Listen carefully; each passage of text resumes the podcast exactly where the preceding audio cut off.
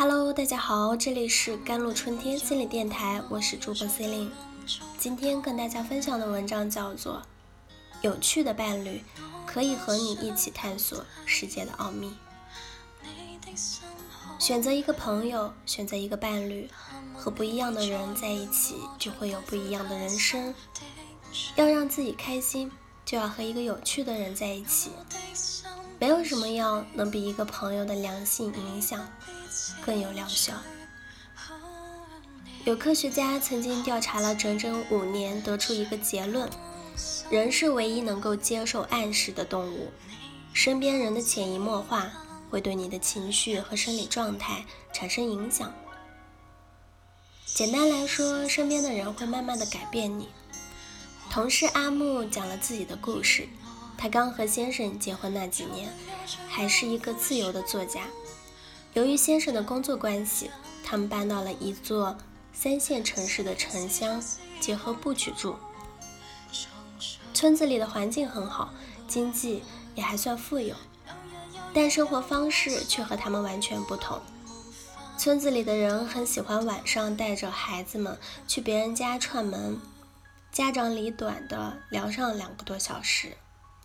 也没啥大事，都是些闲言碎语，各种八卦。阿木刚去别人家的时候还很不适应，但觉得自己总不去的话，会显得邻里生。风于是他也加入了串门大军。时间久了，阿木竟觉得每天这样串门，说说谁家的公婆做了什么不好的事，谁家的老公出去偷人，竟然是一件有意思的事情。这样的日子过了很久，直到阿木写的文章一次又一次的被杂志社退回来，直到总编怒斥阿木说他的写作水平越来越低，直到和老公每天的聊天话题也变成了别人家的八卦，阿木才知道自己废了。以前的自己虽然没有上下班的约束。但晚上的大部分时间都是增值的，看点以前没看过的书，找找写作的灵感。可现在却变成了长舌妇般的模样。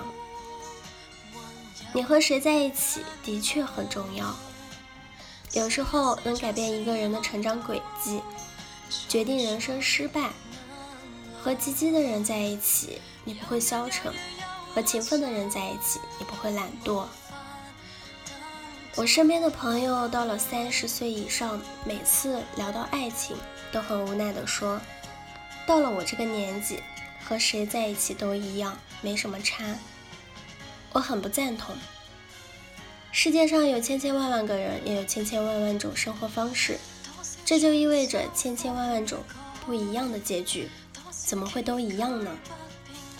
曾经有一个姑娘留言：大学毕业后在一家私企上班。后来遇到现任的丈夫，结婚生子，日子本来过得顺顺当当。可是后来丈夫爱上了打麻将，每天下班回来什么事都不做，就召集上三五个朋友来家里玩。她埋怨了几次，丈夫不听，也就随她去了。有时候三缺一，还会叫着她一起打。姑娘不想把大把的时间浪费在娱乐上面，但是又不过丈夫。就跟着玩了起来，时间长了，也就不由自主地迷上了打麻将。由于常常熬夜睡不好，工作上也总是失误，丈夫不仅没有劝她好好休息，还吹枕边风：“你那破工作也挣不了几个钱，还没打麻将挣得多呢，还干个什么劲儿啊？”姑娘潜意识里认为这样不好，但还是沉迷其中，无法自拔。生活中最不幸的事情是，和一个让你廉价的男人生活在一起。他使你的人生变得黯然失色，遇见了错的人，只会跟着颓废下去；遇见了对的人，才会一天天变得更好。就像电影《窈窕淑女》中的赫本一样，刚开始她只是一个普普通通的卖花女，很不起眼。可是后来遇到了哈里森。哈里森教了他很多，让他改掉方言，改变粗俗的说话方式。